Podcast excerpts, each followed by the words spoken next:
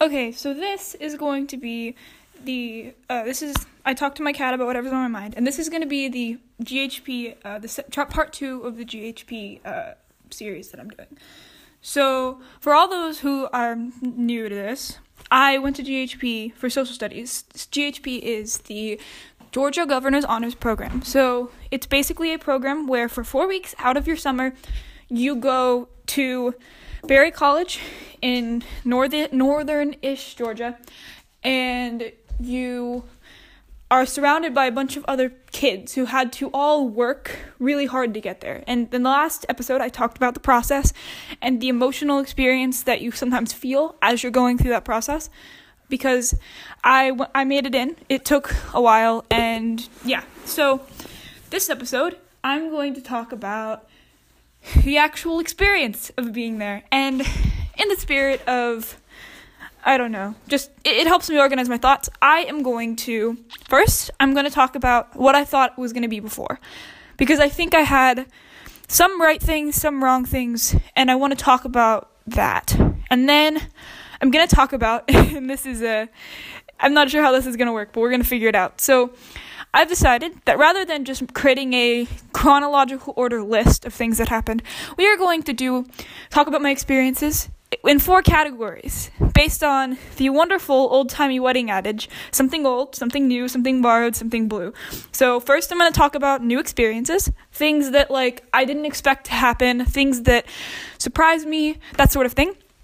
And then we're going to talk about the old. So, this this category is going to be kind of interesting. I think it's going to be a little bit of me talking about my own self clashing with um, the world that I joined and also at the same time just talking about like things that I that I expected that actually were true about GHP. So it's going to be a bit of both of that. And then something borrowed. So in this case, I'm going to talk about things that I learned, things that I in the in the long run have affected me through my experience at GHP that I borrowed from from people I met there and stuff like that.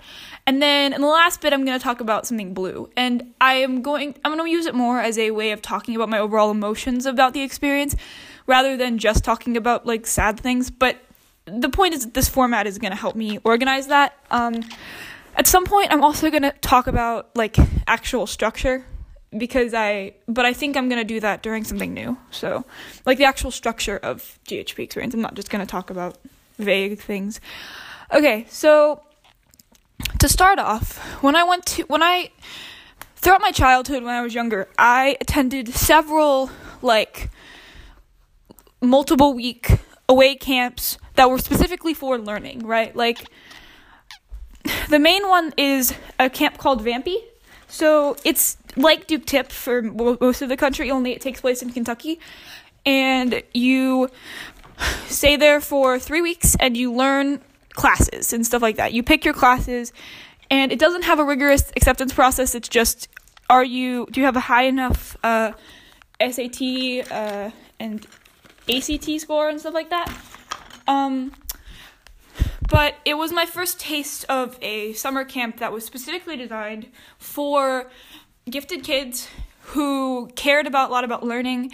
And it was also my first experience with a long go away camp because I mean, when you're a kid, you do like week long go away camps, but I I did I did this in the summer after eighth grade and the summer after ninth grade, um, and a lot of my experiences there defined the way that I thought about summer camps because when I was at those camps, there's there are these wonderful cultures that form, and there are like you learn so much because I took one class in revolutions and then I took another class in um, my other class was in humanities. So I, I, you can tell where my interests lie, but um, it was a very interesting experience because it's it defined the way that I that I looked at GHP because I was expecting a experience where I was not going to have a lot of freedom. Like I like I would have some freedom, but I was assuming when I walked in that I would be told where to be at all times and that I wouldn't be allowed to have my phone, and that I would be, in many ways, still treated like a child, but also that I would really enjoy the learning aspect. And I figured that that would be where most of my enjoyment would come from just because I love learning. Like it's my it's my thing. It's why my, my parents uh, helped me sign up for those those the the camp for two years. But I um I I'm as as you're gonna see, uh, it's a little bit different than that. But more than that, I went into GHP with a couple things that were in my head, right? One, and I, I mentioned this because it was a big part of my experience while I was there, but not because it was part of the GHP experience, like innately, right? I was in the middle of a crisis of sexuality, so I was not sure what I was. I had just asked out a friend of mine, and I was still unsure about what had even happened after that. And it was it was a very confusing time, and so I went into GHP unsure, vaguely pansexual, and not quite sure what to do with that information. And so I decided when I walked in there that I was going to just try out different labels, try out how I wanted to introduce myself, how I felt comfortable in an environment that was completely my own. So that was one of the main things about my GHP experience that's a little bit different than a lot of other people's is that I went in there specifically trying to create the most authentic version of myself and put it out there and see what happened. Because when you're at the same school for 10 years at that point, you or same same school system, I should say, you kind of get given an identity by your past self, if that makes any sense. And so for me, one of the most important things for GHP was that I wanted to make sure that I went in there the most authentic version of myself that I could be and to try to learn more about myself so that when I came back, I would be a different person. And I am super glad that I did that because I learned a lot more about myself and I learned how to interact with people in a way that I hadn't before. And so that was that was something that we're to get into eventually. But that's that's the frame that I walk into GHP with. I'm going to meet new people. I'm going to try to be friendly. I'm going to build a new person and identity that around who I am now, not who I was in the past, right? And so because of that, I when I walked into GHP, and this is where we got to something old, something new, something old. Okay, I think something old comes first. So we'll talk about the old things that I was correct about. Um, so when I walked into GHP, the first thing that we, one of the first things that happened was once once the parents left, I should say, one of the first things that happened is we were given a, a strict talking to by our Lord and Savior Ricky Ricky Palmer, uh, the the uh, dude in charge. I don't know what his title was, but he was the guy in charge. Like if for example, you got like in trouble or something, like really bad, or you had to be sent home, he was the dude that was in charge of that. Uh, other than that, he mostly just regulated our dress code to a creepily amount, and he was a meme, which we will get to in the. I suppose we can get to in a second, but um. So point is, we get a strict talking to from this this old man, and he's like, he tells us that we have to behave and that we are young adults and all of the same things that you get everywhere. And then he tells us something different, which I'm going to mention here just because it's for the sake of flow, but it is technically, I think, something new in the sense of what it represented. He he then he tell then he tells us that, know, basically, not verbatim, but here you're not special. You are just like everyone else because you worked just just as hard as everyone else to get here. And so now it's up to you to prove yourself, to take advantage of this opportunity to be surrounded by your peers and really learn and really grow. And at the time I was I was sort of I was believing that and everyone in the crowd was like high key into that idea cuz I mean gifted kids are generally kind of have a little bit of a complex where they're different than other people. It's it's weird, but it was it was an interesting um, way to start because it framed a lot of what was happening. And also, it set forth some of the greatest memes, which I will put in the old category because every time you go to a go away camp, there are always memes. When I was at Vampy, it was stay off the sidewalk, vamper, and stuff like that. But at GHP, it was stuff like that GH magic though. Like you put GH in front of anything and it becomes a meme. So you say like GH magic or because GH magic was mentioned in the speech. Uh or like the GH plague. If you were sick because everyone gets sick because they're coming from all around and so it just kind of like this the sickness spreads and you get the GH plague and stuff like that or it was like P- Ricky Palmer, peace and blessings be upon him. Every time you said his name, and I ne- do not remember anymore who started it, you said, and you, you will little prayer hands, and you were like, Ricky Palmer, peace and blessings be upon him. And as camp came to an end, there were even religious sects that formed where some people were doing and I don't know what exactly the motions were because I was a purist and I stuck completely with the Ricky Palmer peace and blessings be upon him.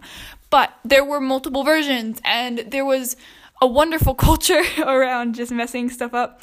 And like, I don't know, it was an interesting like meme environment, but it was not like it was just it was better because it was longer. Like the camp experience was longer, but as a whole, the meme experience is something that I that you get basically everywhere. When when you leave children alone, surrounded by adults that don't understand them, you end up making the kids end up making fun of the adults, and it's funny. Um, another thing for the old is that RAs, as fun as they are, not all of them are cool, and some of them are tyrannical.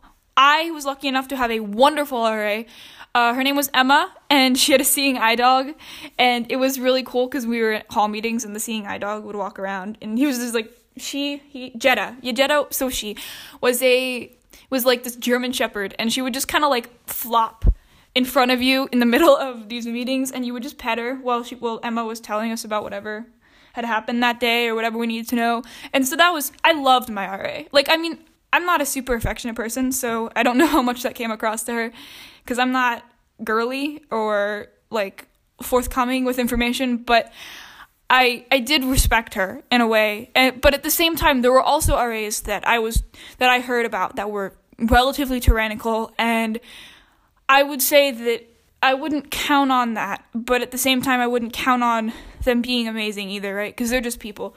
But that is something that you should probably be aware of a little bit is that there are definitely you're you're still at the end of the day a victim to to humans, right? And your your like ability to get stuff done and whatever depends entirely on your RA in some aspects. So I my advice would just probably be to like I don't know, suck up more if your RA is insane. There's nothing you can do about it. And at the end of the day it's really fine because you don't spend a lot of time with them, but there were some people who had really bad RAs, especially in Morgan. I was in Deerfield, so those are the two dorms there but I was lucky enough not to have that. So another thing that was old. Let's see, am I missing anything? Oh yeah, the food sucks. Like I mean, if you can buy the food, like so Krannert is where you eat food. And so the cafeteria food is miserable. Like it's the same thing basically every day. And there was only like two meals that I really liked, other than like the pizza, which is every day. But that's sort of standard at every go away camp because they take place at colleges, and colleges don't usually have good food in their cafeteria because it's cafeteria food. But at the same time, the good thing about this, and I'm going to mention it here because, again, for flow, um, unlike at other go away camps, you can spend like money to buy food. Or maybe it's not other go away camps maybe it's just in my experience. But we could th- there was on the top level of Krannert because the cafeteria is on the bottom and then the, the top level there's the floor the normal level there is uh, a bunch of restaurants. And so chick-fil-a was only open for like the last week of camp for us because they were renovating. But the chick-fil-a there's sushi that they sell in the store which goes out really fast after the first few days. So you basically have to like jog out of class. And if you're in like if you're acting or drama drama drama major or anything like that where you are in a building that's far away from Krannert, you're never gonna get sushi. Because it's it's just it's such competition to get it and they only make it like once a day so they're not going to have any more out. But the times that I got it oh my gosh it was so good. Just because like the co- like the contrast they also have a subway I think and then they had a Starbucks. And then there was the store where you could buy not only sushi but like like uh like microwavable food and stuff like that which is great um, be careful though, some of the food is not microwavable, it's oven made, and you just don't realize it until you try to stick it in the microwave, and then you realize that it doesn't give a time for the microwave. I, I did this to some mozzarella sticks who, some of them ended up edible, but some of them ended up unfortunately quite dead and un- uneatable. Um, it was still a good experience though. Uh, I can tell you right now, I got really used to microwavable mac and cheese because they sold that there too. So food wise, that is the situation. It's you probably want to have money. Like like seriously, I probably spent at least a little bit of money every day on food, just because I mean, after the first few days, the cafeteria food gets old really fast. And the only meals that I really liked was getting the like chicken sandwiches from uh, the burger place, but they only had that like once a week. And so then I would get the chicken sandwich and I would dump hot sauce on it, so I'd have a buffalo chicken sandwich, and then it was all good and fine. But that was like one day out of the week. I think it was on Thursdays or something. But point is, food is as you could expect. It is not going to be special or amazing unless you pay money.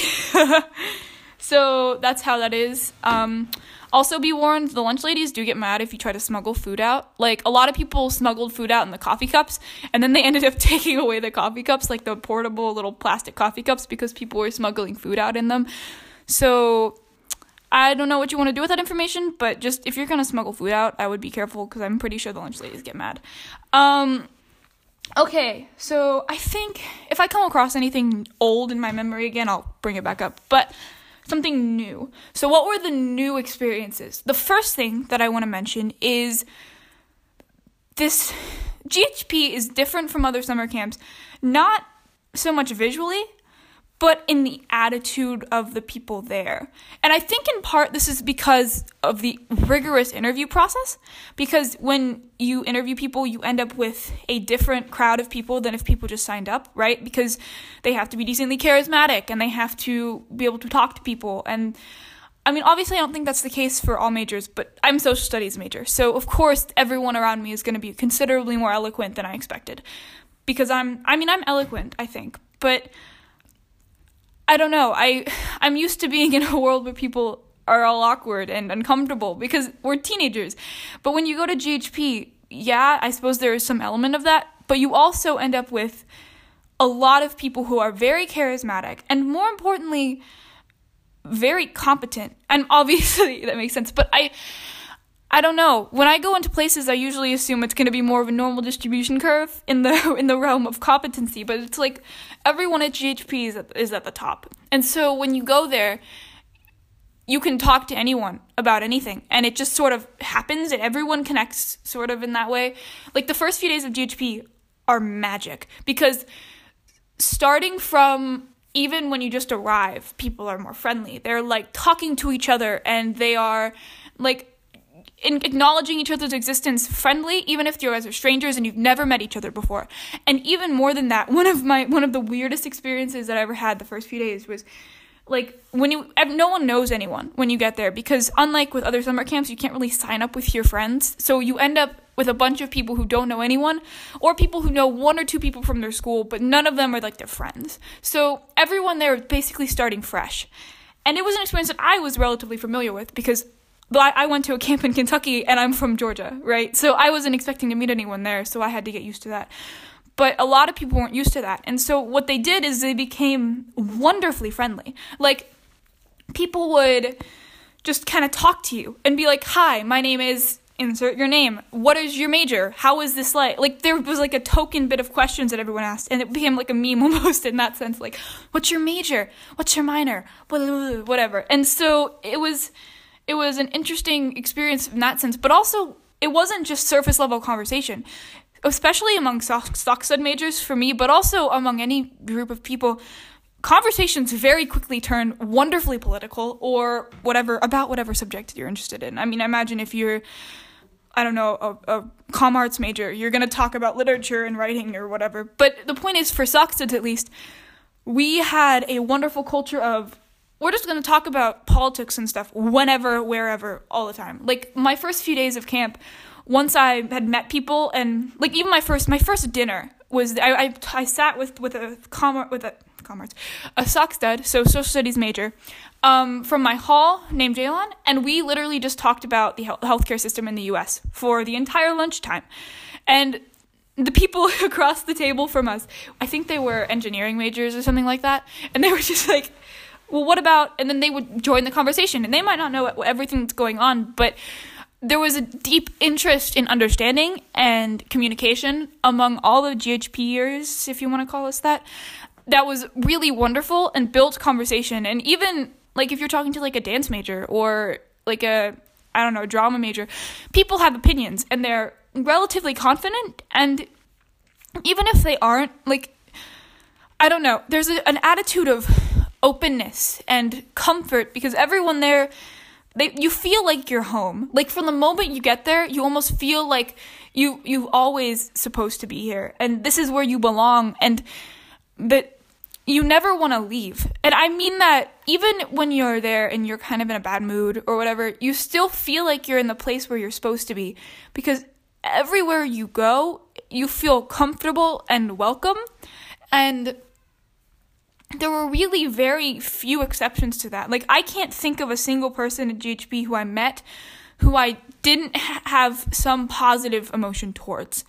And that's a weird experience because I'm so used to going places and and and finding the diamond like the the diamond in the rough or whatever. I, if that makes any sense, I don't know if that's the right metaphor, but where it's hard to find people that you want to talk to. But at GHP, although you didn't become close friends with everyone, the circle of friends grew very wide, and you knew people from everywhere, and you would and you'd played silent football with them, or you'd I don't know. You just you you'd done something with them and so now you knew them, right? And like in some small way you all impacted each other's lives and it was a wonderful experience because it was just so open and comfortable and you never felt like you were going to embarrass yourself by being earnest and interested in your subject and you never felt like the environment was encouraging anything other than honest exploration of ideas and and like for example, one of the things that I found most surprising is because I live in a world where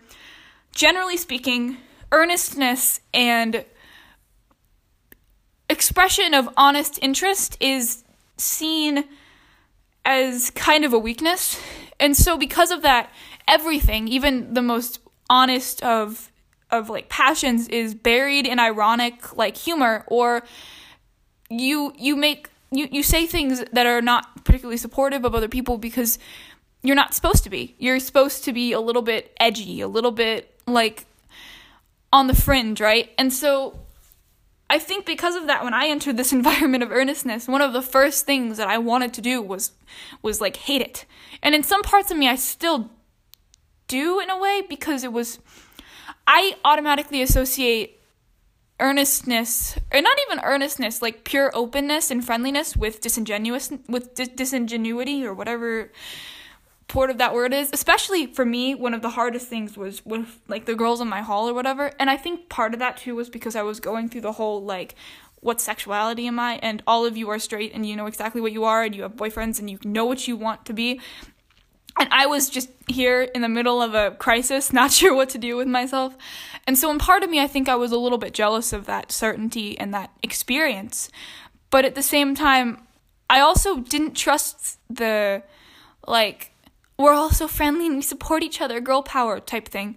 And I think that was something that I still don't fully trust, but that I have learned to not hate as much anymore, in part because I think that I, I still do distrust parts of that because I think it's an act, but at the same time, it was nice to also have this weird group of people that all just like supported each other in a way. Even if I had no interest in actually using that support, I think it was nice to have that support available to people who needed it. Because there were definitely times when people were sobbing because they had boy troubles. My God, were there so many stupid boy troubles? Oh man. And like, I don't know, it was it was an interesting experience to deal with that kind of earnestness and like honesty and and openness because it's not something that I'm used to at all. So it was like being bathed in cold water where you're like, what is this? When is someone going to make an ironic joke? Why has no one said anything that is vaguely like I don't know, disdainful of something? Like why why is everyone here so honest? When are they going to start not being being so like open and start making some kind of funny joke or something that is I don't know. It was an interesting experience for me because it was so different from my own environment. And that might be in part because I don't hang out with a lot of the more like I don't know how to describe it other than like normies, if that makes any sense. In the sense that I hang out with a very gay, very like awkward and uncomfortable group of people who are honestly probably uncomfortable with that kind of earnestness and honesty. And so instead they mask it with that ironic um, ironic layer of like humor or self-deprecation because it's easy, right? But I think that because of my experience at GHP, I've learned that in some ways it is not a healthy way of dealing with with some some passions. I think that there's a line and like a like a tightrope that you need to walk between self-deprecation and earnest interest in things, right? Because I mean, if you're too far on one side or the other, you're insufferable. But I think that I learned that I was a little bit too far on the ironic, like disdainful side. And through my experience at GHP, one of the most important things that I learned was how to be earnest and honest about something that I'm interested in and not feel worried that other people are going to judge me for that that earnestness. I've used like the same word like 10 times, but whatever. You get my point. And I don't know if that actually bothered a lot of other people. That could just be my experience and lots of other people really enjoyed it enjoyed that that that that comfort and friendliness, but I'm saying it here because I don't want them to feel alone because I know I felt very alone in that for a, for a little while at the beginning because I I didn't know how to even express myself in that way because I was so used to expressing myself in a very different way. And so part of my the part that was part of the borrowed uh, part of that is I've learned how to deal with people who are earnest and also more importantly learned how to be earnest in myself beyond just sort of I don't know, being insane. Because the thing is that it's not just that you're earnest, it's that other people are earnest enough to listen to you when you talk about it, right? Like, for example, one of the weirdest things about my, one of the most interesting things I should say about my experience is I love language. I have created a conlang, which is a made up language, and I am writing, and I, more importantly, though, I love language. I love the linguistics of, like, the study of linguistics, right? But the thing is, no one else loves linguistics where I am. And honestly, I was pretty sure that the people who other people who made conlangs only existed on the internet. But what I found out when I got to GHP, so we all had to introduce ourselves and when we were doing our, our first day in the major, and we all had to say one fact about ourselves.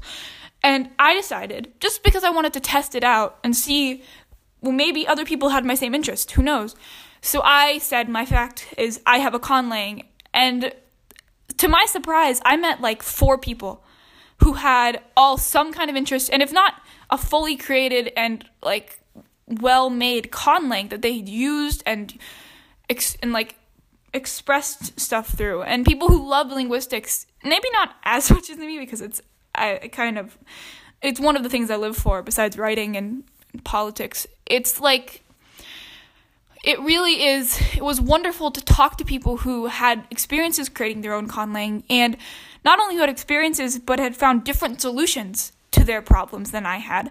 And it was interesting to hear their methodology because then I could look at their methodology and then apply it to mine. And through that experience, I actually created a whole new, much more functioning alphabet for my for my conlang than I had before.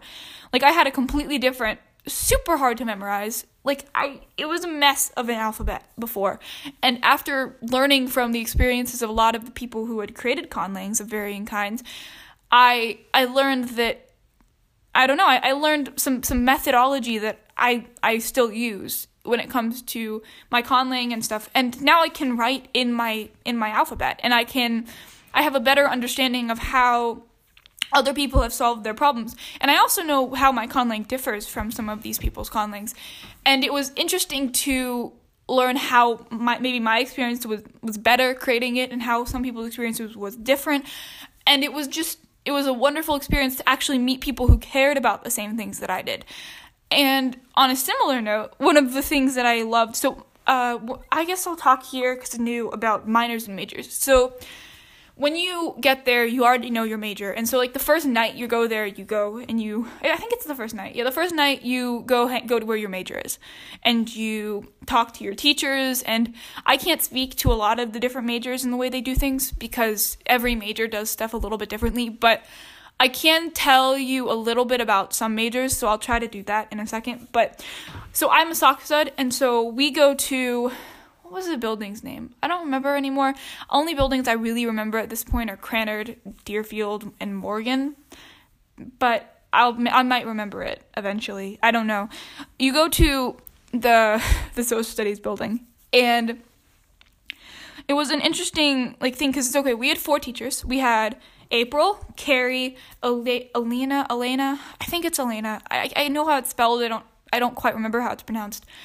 And Ben. And so um, what I found out, which is a weird thing, is that uh, Carrie teaches in my county, and I he interviewed me, and and I was like, I recognize you, and then I realized that he interviewed me for GHP, which was an interesting experience because I don't know, it, it was nice to have someone from my county who was teaching because I, I don't know, I do respect him as a person, and um, I don't know, I think that the, all the teachers are wonderful. That's what I want to say from right off the bat. All the teachers are wonderful, and I was so surprised at how much I didn't hate any of them.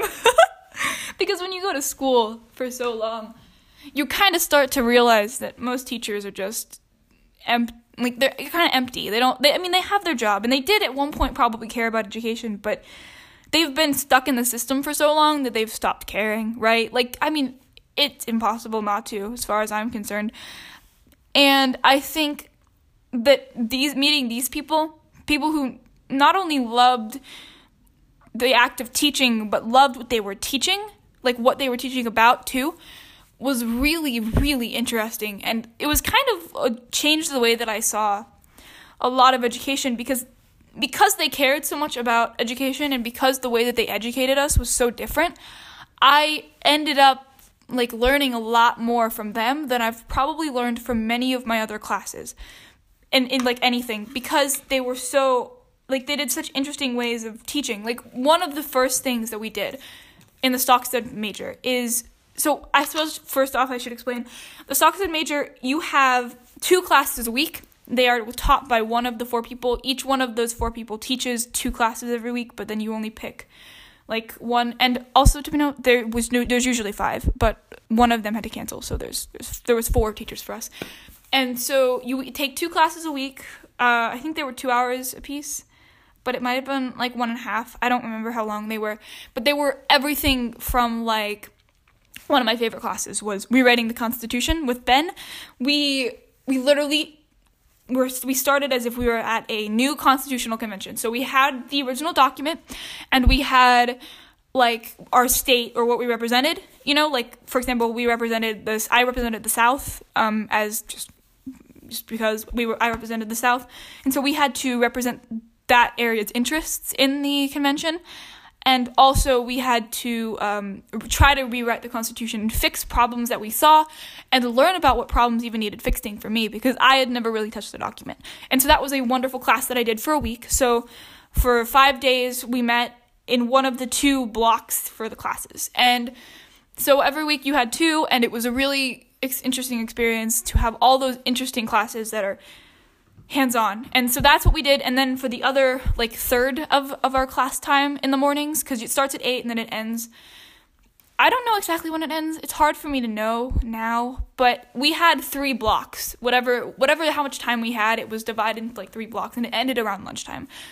And so the third block we would work on our big like assignment or our, our big thing that our major had. And our big thing was we were doing a mock Supreme Court, um, House of Representatives, and Senate. And I was in the House of Representatives, and the House of, Repre- House of Representatives and the Senate both uh, wrote bills. That was our job. So we would write bills and then we would debate them in a like, a like an official quote unquote um, like setting. So we would follow all the rules that the that the actual house follows, and we would try to um, like make amendments to the bills and whatever, which was really cool because uh, me and my friend Jaylon we wrote a uh, we closed the gun show loophole as part of one of our bills, and we got it passed. And we were in the final presentation to GHP where we our bill was put in the final presentation to GHP.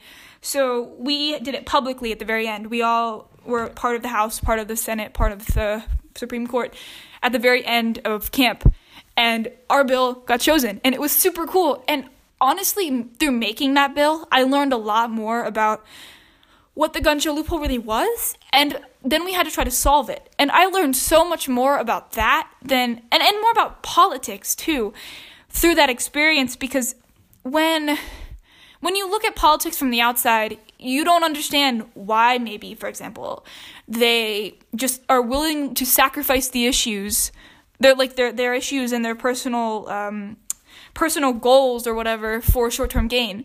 But when you're a part of it, like for example, one of the things that we one of the first things that happened is someone wanted to be speaker of the house right? Like a couple people wanted to be, wanted to be speaker of the house and we knew that we were going to be voting on it eventually.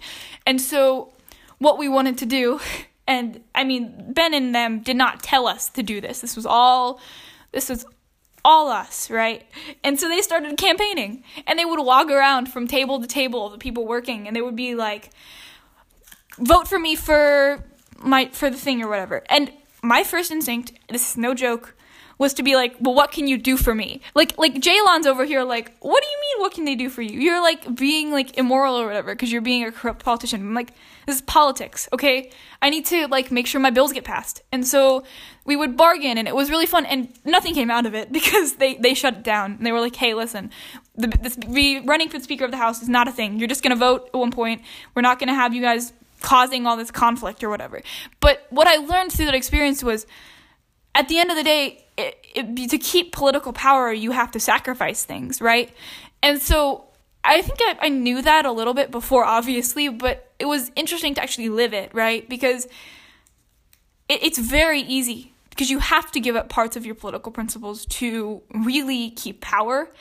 And I think I look at politics a little bit differently after that experience because I instantly understood that I could gain something out of their needing power, and because of that, I tried to game it. And I think that I don't know. I think I learned something about it that day. Also, the Supreme Court, I wasn't on it, but I had friends who were on it, and basically they did a case. So they had people do opening and closing statements, and the case that they were doing is the one you can look it up. I think the Phil DeFranco show actually did a video about it. That's where I get my a lot of my news is Phil DeFranco show, and they it's it's about so this this man he committed a crime with full knowledge of uh, his crime, like what full knowledge of what he was doing um, in like the 70s or 80s. But then since then, as he been trying to go through the uh, death penalty system or whatever, because he got convicted of death or convicted for death, or he got the death penalty. That's the point. Um, but since his since his being imprisoned and since he has like since since he's committed his crime, he has uh, had several strokes in which he has lost, or at least supposedly lost, his memory of the crime. And so the question is is it cruel and unusual punishment to execute someone who does not remember that they the crime they committed and so that was it was an interesting case and they they they did it and they were like working on it or whatever uh, the outcome of the case is still not known yet but I don't remember how we ruled. I wish we wish I did.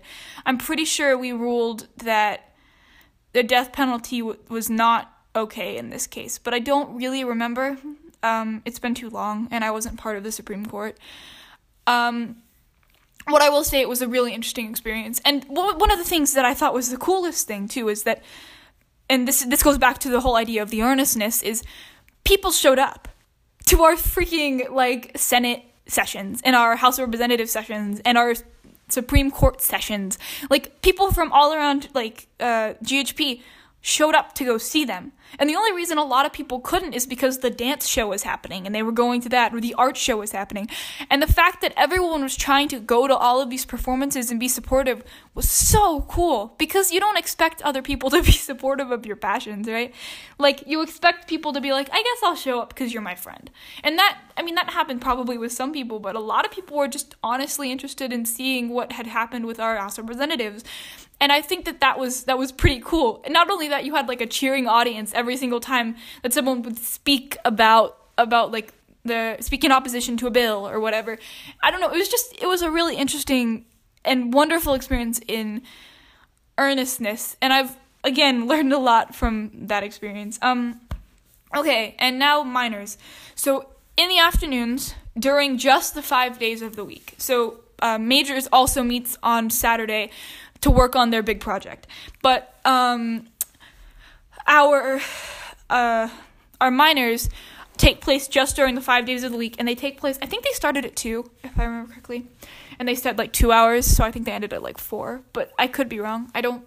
It's hard to remember now. But what the, what's important is we met them like uh, five times a week, and so I I loved my my my minor. I chose my minor, and this is true. I I I don't know if I would do this again, but I chose my minor at the time because I wanted to play D and D, and sock stud kids, I hate to break it to you, um, don't usually want to play D and D, and so I was like, I want to play D and D, and I am going to try to find a community of people in this mess of a place, this wonderful mess of a place, that is willing to play D and D with me.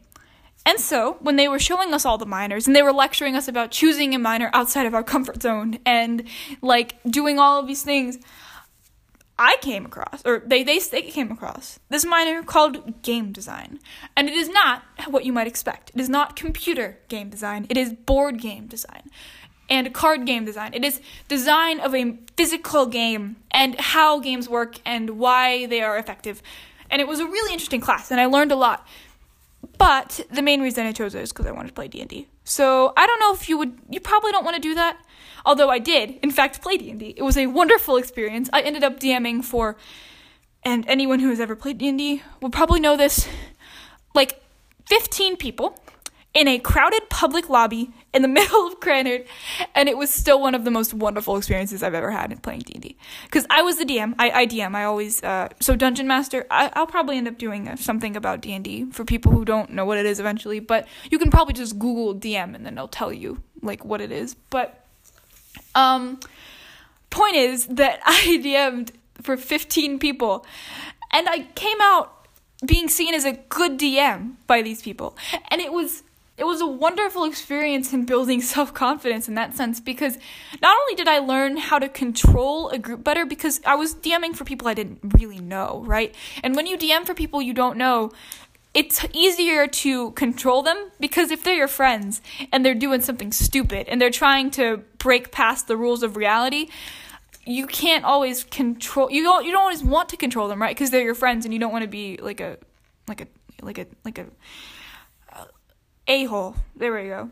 Um, but at the same time, uh, it was it was also nice to DM for them because I got to test out my abilities, and because I was not surrounded by my friends, I tested out these awesome voices for the goblins. It was like New Jersey accent, and they're like, and it was completely inaccurate and wrong and insane, but it was still it was a wonderful experience because I got to do D and D for a bunch of strangers and I it was the same thing I've done like it's the same quest or campaign that I've done like a thousand times, like five other groups of people.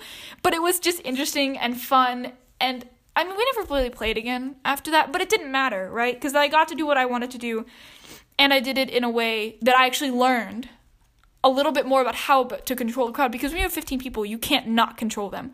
Like if they get rampant talking or whatever, or they're all trying to do the same do something at once you have to learn how to control them. And so i think my dming style has actually changed since i did that because i if you can control 15 people you can control 5 or 6 right?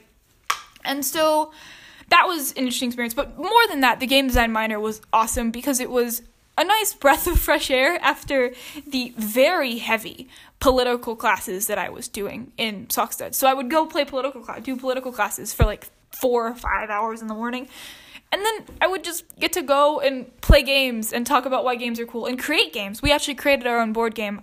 Ours was called Compound. It was like a zombie apocalypse type game where you were rationing out supplies. It actually ended up really well. I, I eventually am going to make a version of it like at my house, but the version that we made, um, it went with another member of my group. So but I still have all the cards and stuff like that. And I, I still vaguely remember how to play, and we wrote down all the instructions. It was a good time, though. But we also played games and like I learned and this is one of the coolest things. I'm just going to talk about it here for a second because I think it's it was an interesting experience. So I learned about three types of types of players of games and it, it helps me understand myself as a game player a little bit better. So there are Spikes, Johnny Jennies, and Timmy Tammys. And I think it was based off of people playing Magic. I'm pretty sure it's based off pe- people who played Magic, like the card game, but it's more than just that. It can be any type of game. It can be applied to anything. And so spikes are people who are playing. So it defines why people are playing to win. Like, why, why are they trying to play? because people play games for different reasons, and so Spike, Timmy Tammy, and Johnny Jenny represent the three major ways that people like to play, and it's not like you're one or the other. Like you just your majority one maybe, or you might just right right be in the middle. And it depends on the game you're playing. It's it's a lot, but the basic idea is Spikes are playing to win, and they don't care how they win. Timmy Tammys are playing for the big win, and that's all they care about. If they, they don't care how many times they lose, as long as they get that one big win with an explosion or like something insane happening, right? And then Johnny Jennies are playing because they want to play it in their own way. They don't care about winning or losing. They care about playing the game in a unique and interesting way. So, for example, perhaps in a shooter, like a like an RPG shooter or just a regular old-fashioned shooter, um, there there are spikes and there are Johnny Jennies and there are Timmy Tammys. And so the spike might choose the most efficient weapon weapon weapon possible. And I mean, obviously, I don't know what that weapon would be, like, because I'm not a spike. um, but whatever the most efficient weapon possible is, they would be playing with that. Meanwhile, the Timmy Tammy might have, and I'm going to use Fallout 4 here because I love Fallout 4. Um, they might have a uh, nuke. oh shoot, what's it called? Like a like a like a new a mini nuke launcher, right? And those things are very powerful, but also if you're not you don't use them right, you're freaking dead as along with the people that you killed. And they're really expensive and insane and clunky and honestly they're only useful if you're fighting like a really intense boss. But they're to play with it anyway because it is fun and it is the way that they want to win, right? They don't care about how many times they die because they were trying to use a machine gun or a nuke launcher instead of um, I don't know, like a more practical weapon, like a like a 10 millimeter or something. And they they they care more about the big win, right? And so on the same token, I, if you haven't guessed it now, am a Johnny Jenny. And so I play with whatever weapon I want. But generally speaking, they might play, for example, in a game that where a crossbow is not completely useful, but like it's not gonna kill you. They might play with a crossbow. Or for me, I usually play with a 10 millimeter, even though there are probably better guns that I could be playing with. Or like I'll just play with like certain weirdness, and this shows up in D and D too. Like I'm the kind of person who's not who who for example is gonna spend two wishes turning every single person into a lizard folk because I don't want to be lonely, rather than doing something that's like more efficient or does things right. I am going to do things that are fun and weird and whatever I want to do, and thus Johnny Jennies are probably going to be more drawn to D and D, but that's a, that's a different point altogether. Um the point being that that was something that I learned in this class. And not only that, but we played games and it was low key and the teachers were cool and the kids were so different from my stud kids, which was so cool because I, I got to like relax a little bit, right? Because studs are high strung. They have opinions about everything and I mean, it's fun most of the time, but it's kind of exhausting at the same time, especially because I at the end of the day, as much as I love social studies, I am not a sock stud, not fully. I wish I was. I am definitely argumentative, but I am also a writer and I am an artist in some abstract way. I'm not that good at art, but I, I like the the act of creation. And I am more interested in the final result than proving that I'm right. And so I don't always fit in with that group. And so it was nice to have a completely different community.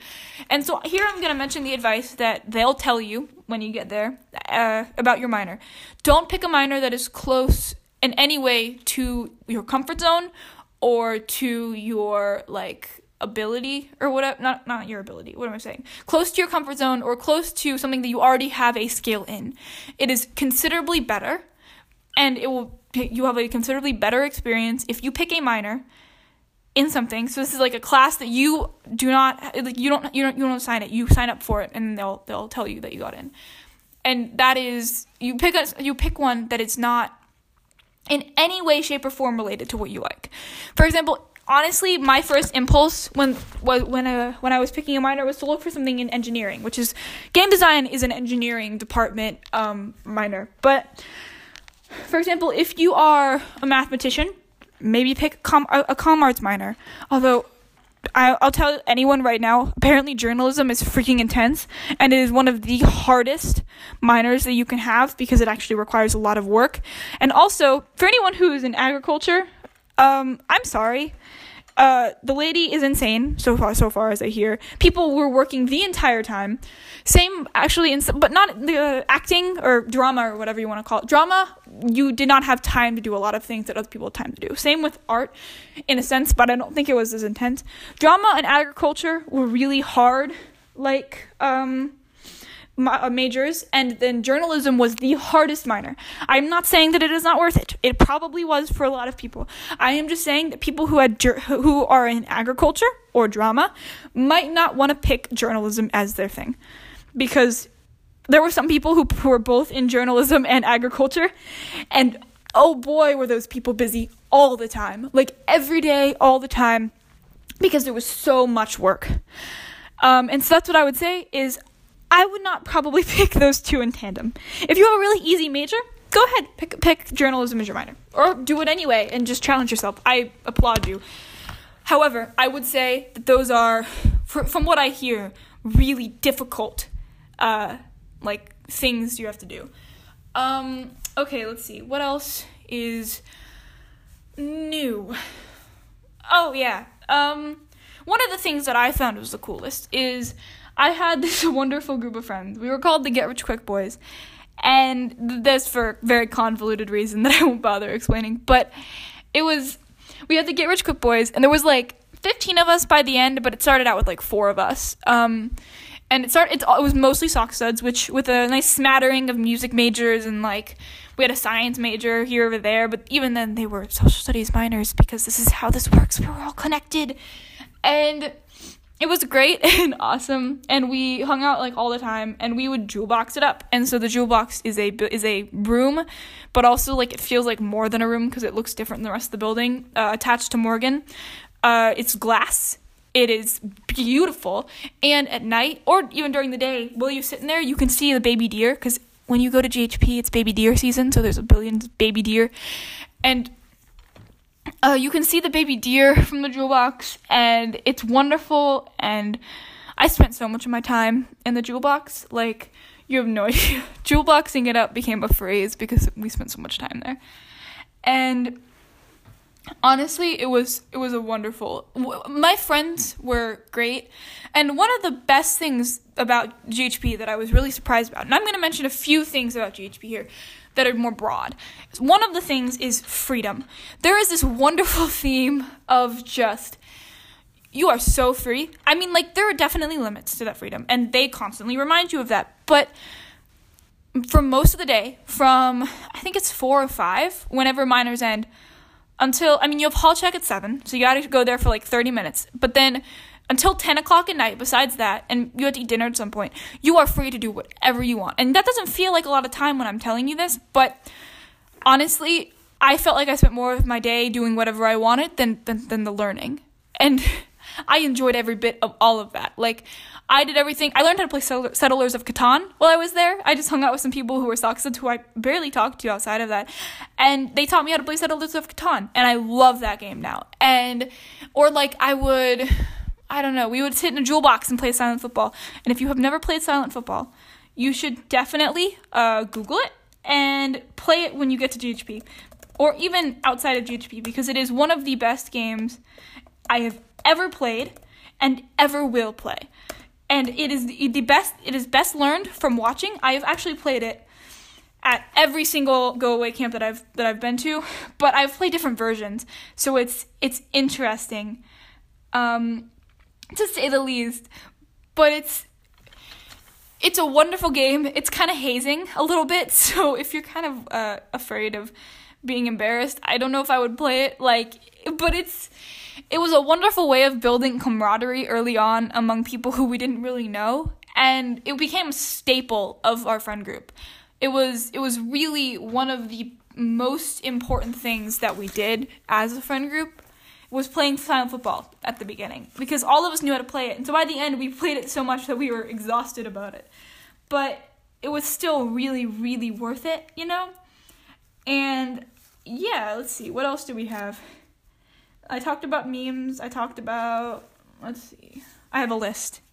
Um, let's see. Oh yeah, there are another thing. During free time, there are like activities that happen. So like it, it'll be really broad too. Like it won't be a specific type of activity. So it'll be everything from like I think there was some stuff about celebrities all the way to a presentation on the European far right. And I never went to any of them. So I could not tell you what they are like because I did not attend a single one the entire time I was there.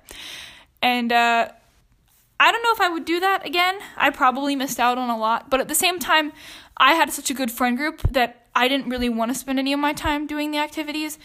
And even if I did have time outside of my friend group, I was working on my bill or I was relaxing because I was tired or eating food in Krannert. Whatever I was doing, it was always really um, a valuable experience. And I think that by not going to those activities, I kind of ended up defining what those activities were for myself, right? Because we ended up just doing silent football as an as an unofficial activity all the time, or we would I don't know, we would just do whatever we wanted to do. And it was more fun that way because I don't know, it was just more fun. And the performances from people were really cool. Like one of my favorite things was watching the dance performances. They the theme for that year was for this year, whatever it was, what do you want to call it, was mental illness. So they all had to make dances that uh, exemplified those illnesses and stuff. And I can't remember. They were wearing red. Whatever whatever uh, group that I really liked, they were wearing red, and it was really really cool the dances that they were doing. Because I I did dance when I was a kid.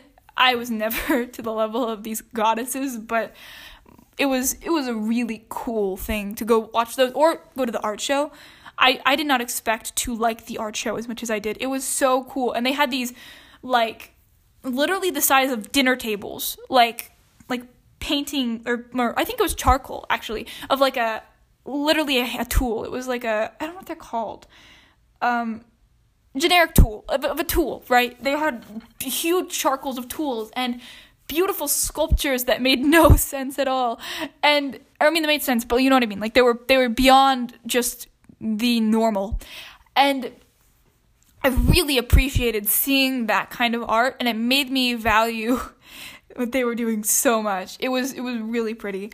And let's see what else. What else were the cool expi- exhibi- exhibitions that I went to or whatever?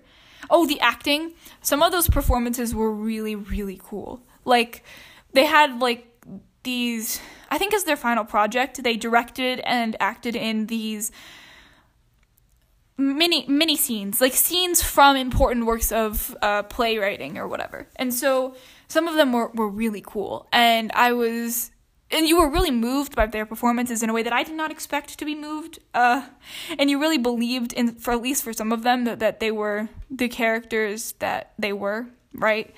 I don't know. It was a really interesting uh, experience to go see it. And i would suggest anyone who does go not to write them off as being like that. I don't know why you would. Maybe this is just me who again is kind of cynical, but I did not expect them to be as good as they were, and I did not expect to love them as much as they were, but I went to several of the acting performances, and I do not regret a single one. And the art ex- exhibition was really pretty, and I do not regret going to that. The dance performances were wonderful. The whole experience was just great, and I hope that the social studies one was that what was that good too. I I don't know, obviously, because I was in it, but yeah, it was good and I enjoyed it and it was it was a wonderful experience. Okay, um I think we've run out of new stuff.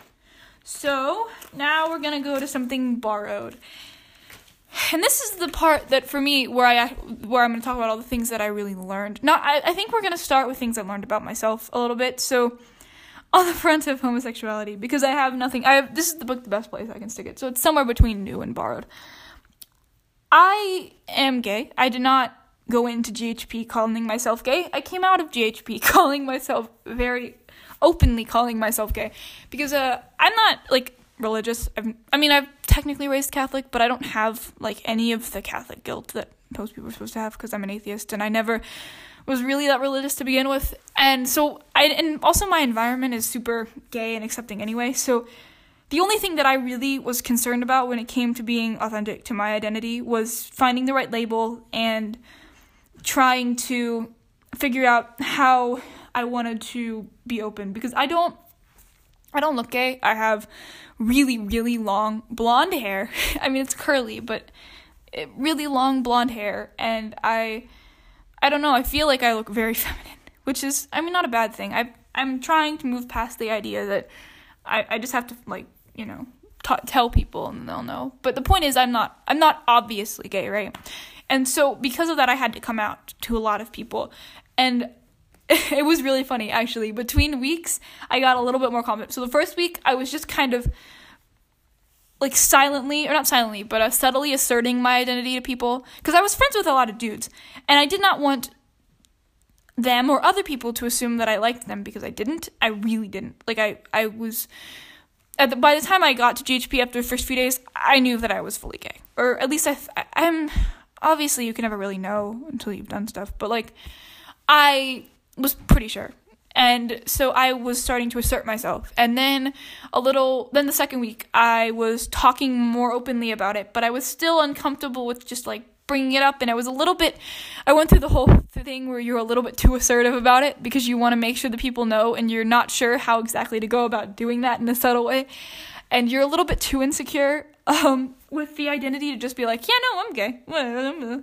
So I was in that state for like the second week. And then the third week, I think it was the third week. It might have been, no, it was the fourth week, but no, it was the third week. The third week, I openly talked, said talked about it to my class, right? And that was cool. That was an awesome experience for me because it was like the first time that I'd really been talk like talked about to a large group of people and GHP is about as liberal as they come, so there was nothing really to be concerned about there. Um, and then the fourth week, I was just out and open, and people knew. And a couple of the conservative guy friends that I had, because I am politically, I am economically quite conservative, while being liberal in the sense of that I value like freedom and rights and free speech and what people I, I want to make sure that everyone has the most rights they possibly can at all times. That is generally my goal. I do not care about regulation and when it comes to regulating other people's behavior, the government should not be doing that. That's where I am, right? So economically, I hung out with more conservative people. Um, and a couple of them, it was, I had these experiences. It was the funniest thing. So there was this guy that we hung out with the entire time. His name was Roy. And he was this burly, like really burly Israeli dude. And he, he was the most masculine man that I've, or dude or whatever, that I've ever met in my entire life.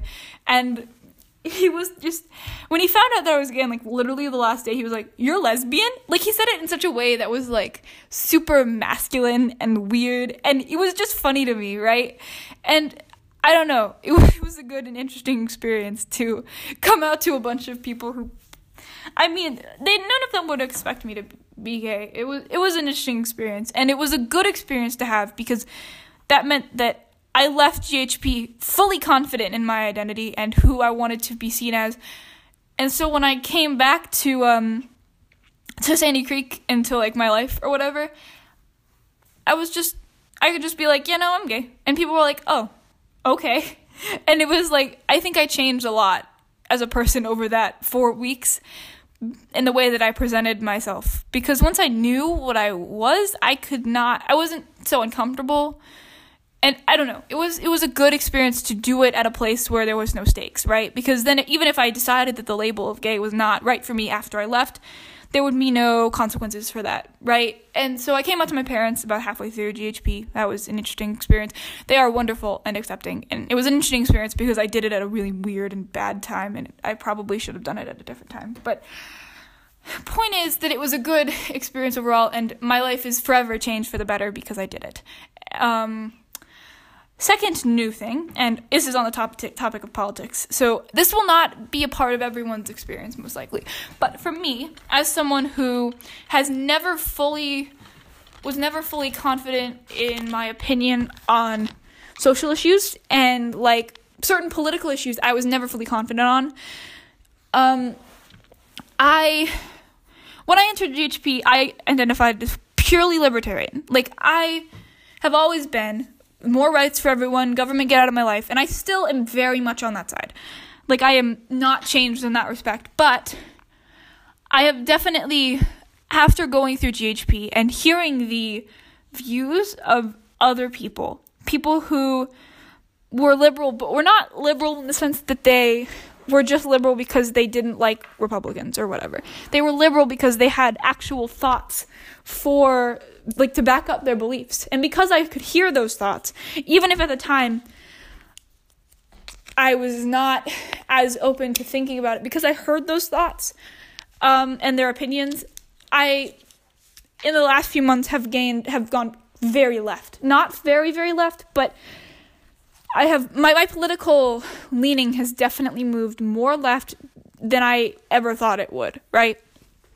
And I can think that in large part to the exposure that I got to well educated and confident people. Like, for example, with the idea of feminism, I am not gonna claim that label, but I am going to say that my view of the concept of feminism has changed a lot as a result of some of the people that I met at GHP. And I think that on that topic and on a lot of other topics, my mind was changed because I saw educated, intelligent people who could explain their views and not just like call someone bad names because they were not that view. And that's not everyone at GHP. There are definitely some soc studs who did not understand how someone could be anything other than what they were. That was definitely a group, and don't expect everyone to be freaking goddesses, but I don't know. I think, and I, I went into GHP to, to challenge myself, as I said, and so one of the ways that I did that, and I don't know why, it was so masochistic. I don't. I put myself in a bunch of like identity politics classes and like super like politically charged classes that drained me of all energy half the time and I was exhausted and defensive because I mean I was ch- intentionally challenging everything that I believed and it was I I said some things that I regret because I I was didn't know what I was doing and I am glad that I did that. I am glad that I made a fool of myself and got my beliefs challenged and I felt like pain. It was physical pain to lose a lot of those beliefs that I had, but it was necessary and worth it to creating a more well rounded person. And today I am more comfortable and confident in political discussions than I was before because I challenged myself. And I didn't just hide in the bubble of the easy classes that they had. I chose difficult and eye opening classes that I said some stupid stuff in. And I am glad that I said those things. And I think that I probably made a fool of myself at the time. But I'm glad that I did. And I guess what I want to say here is if you are conservative and you really do want to be like a more well rounded political person, take those classes. It won't change your mind on economic issues, at least not for me. Because right now, although I am I have it on my list of books that I want to read, like I, I do want to read more about the ideologies that I claim to espouse and that is the goal. I have some some different uh, books on my list that I want to read, but I for now my mind has not been changed on the fundamentals of my economic policy ideas and even on some uh, how we should deal with social issues. I'm not sure how my mind has been really changed on that at all, but what it has changed is how I think about the opposition and how I think about the ideas behind a lot of liberal policy and I can understand where they're coming from now. And I can see a lot more how why why some things are necessary and I can thus be a better part of the world, right? I don't know. I think it's made me a more well-rounded person and if you get that chance, I would challenge yourself. I mean, obviously if you don't if that's not what you're doing at GHP, don't don't I mean do what you want. I am saying that as a soc stud, I was challenged very much politically and that I think you could there's definitely something to be borrowed from other people's ideologies if you listen, right? And I suppose that's an obvious lesson, but for me it was not so bo- so obvious because I don't know, I live in a very liberal world and like like my entire school is very liberal and my parents are very conservative and I live in a polar polar world in my in my, my personal life and so oftentimes it was easier for me to just ignore both sides because it was so exhausting to have to navigate between the two and pretend like I believed one thing one place and one thing another because it was just easier. And now I have the beliefs that I am willing to defend in both courts. And I think that that has really helped me a lot in doing that. Um, let's see, what else? Hmm. You know, that's. I think that this that this goes into the one large point that I want to make about GHP, and that's you will be challenged. You will be challenged beyond what you think is possible, and if you are not, then you are not in the right place. Like you're not uh, in the doing the right things. Like I, I think that you should be challenged when you go to GHP because it is an opportunity to surround yourself with your peers in a way that you're never you're never going to be challenged like that at school. Like I mean, you can attend gifted classes and you can do all the APs and dual enrollment and work-based learning and IB if it's something that you have the access to. But at the end of the day, you're never going to be mentally challenged like that. Not not until at least college. And I am glad that I took advantage of that opportunity. And I wish that I still had that opportunity to do it again and again and again. And to live in that world of just, I don't know, of, of really challenging yourself and to listen to the ideas of others, right? And I don't know. I just think it's important to do that when you're there. And I don't know how this applies to other majors because I am a soc stud, and soc studs are very much about ideas. But I imagine that if you were in com arts, you would be writing like write write as hard as you possibly can. If you're in math, take advantage of the project that you have to do or whatever, and really try to understand it. If you are in sci- a science do- a science major, create the best experiment that you possibly can. Whatever you want to do, do it well, and don't half half butt it um, because you will regret it if you don't. And I am so glad and I am so much better because I had that opportunity and I took it. And uh, yeah, um, I suppose now we're gonna go into the something blue category because this podcast has gotten very long, but I sort of expected it to. When I left GHP, I was very unsure about how I felt. And I think in part this is because, again, I had this was not the first time I went to a summer camp this long. I mean, like, I went to three weeks and this was four weeks, but once you get past a week, they're all in some ways the same. And because of that, I personally didn't know quite how. I felt kind of a numb, if that makes any sense, when I left. And I think. I think that's because I knew what was going to happen. I knew how I was going to feel. I knew how other people were going to feel and react. And so because of that, I kind of just shut down a little bit. Not not in the sense of like I can't function shut down. I mean like I just didn't I didn't fully feel the weight of the loss of GHP until months after. And I think that was because I was I, I had I knew what was gonna happen and I loved my experience so much that I didn't want to taint that with too much sentimentality. But at the same time, I feel like a lot of other people did. And I had a hard time when I left GHP staying connected with the really close friends because I didn't they were all so sad and they and they wanted me to express the sadness that I that I was deliberately pushing away. And it was weird and I only felt that sadness literally and this is not even a joke like three months afterward when I was at a math competition and I saw a bunch of people who were who I didn't they weren't even my friends. They were just math GHPers from my year. And it was it was so oh god, I spent that whole day just half sobbing because it was so I, I realized the weight of what I'd lost and I don't know. I, I can't there's no advice here for that. It's just I would say, I mean, I cried a lot those last few days. But one of the things that GHP did differently than the other camp that I think I'm kind, it was kind of worse off for, was they didn't have. So at the other camp that I went to, there was this thing called Cry Fest, and basically what it was, and this is no joke, it was one of it's one of the most th- most important experiences that I've ever had in my entire life. They play like, like sad '90s, early 2000s grunge music. Okay, and then you just sob for like 30 minutes to an hour.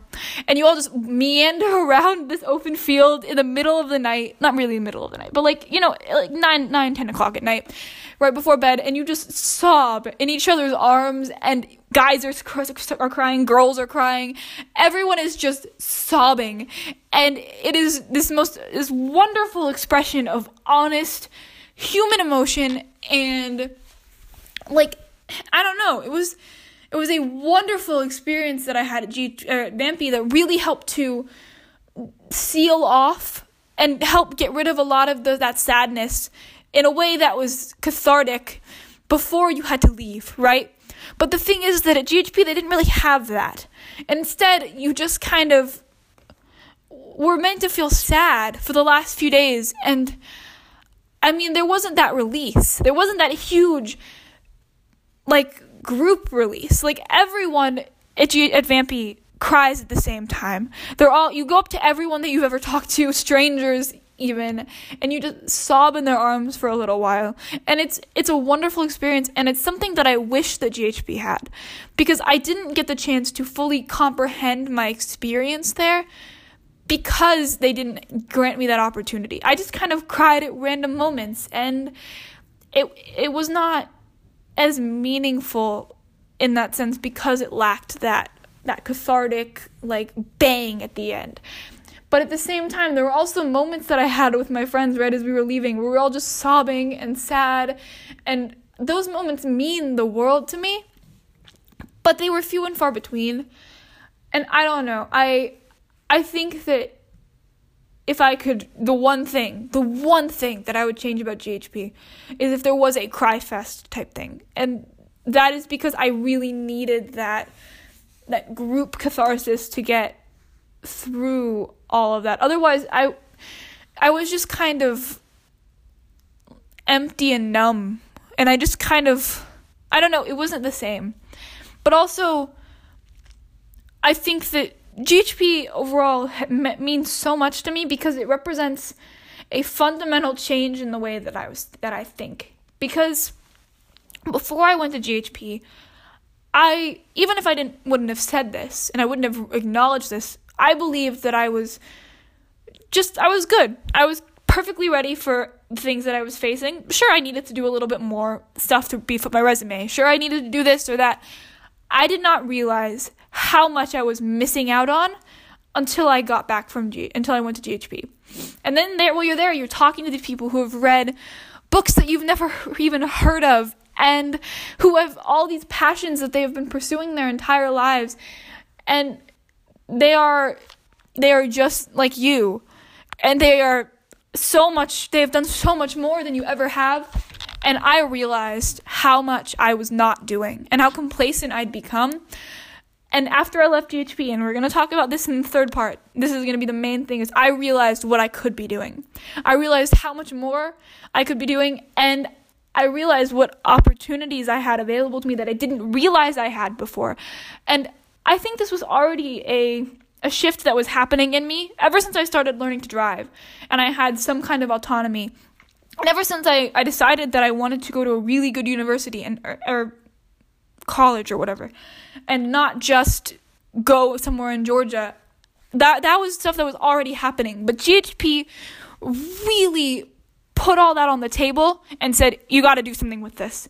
And I am telling you right now, that is the one, the most magical thing that happened to me at GHP is when I left, I had more ambition and fire and drive than I've ever had in my entire life. And I, in, in the months preceding GHP, I have I am writing a book. I have written 50,000 words in the month of November. I have a blog. I have a podcast. I have I, I I do so much and oh god, it's a complicated thing.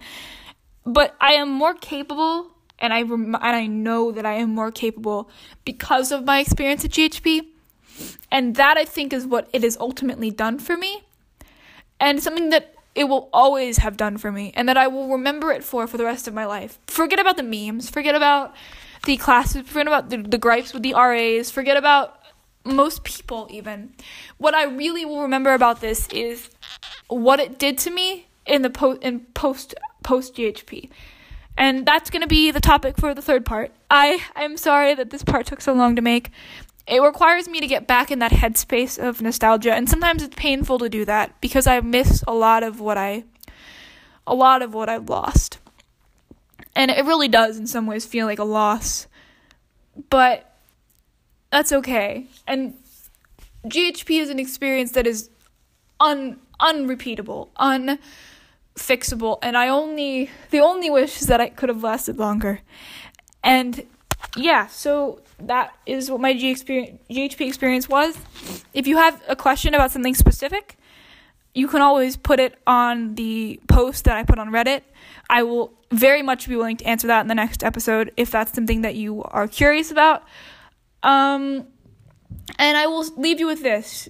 When you are there, it's okay to challenge yourself to be vulnerable, to try out a new face, maybe even be a, a more honest version of yourself without any fear of repercussion or of judgment because everyone at GHP is is of that same mindset where they have been interested in something their entire life but the world has never really rewarded them for that. And once you're at GHP and you're really there and the world starts to reward you for your passion, it will come out naturally. That's that's what I'm going to say. Um, take advantage of every opportunity given to you. Don't waste time, any time there if you can. It it is a a valuable experience, and I will. Yeah, we're gonna leave it there. I GHP, you have changed my life in so many ways, and even if I am not as active on the GHP GroupMe anymore, or as as even talk to most of the people that I met there. I appreciate them and I appreciate everything that I experienced because it, it means the world to me, uh, what it has done for me as a person. Okay, uh, we're done with that. I, I hope you enjoyed. Um, thank you. The next episode will come out soon. I'm gonna do faster because exams are over.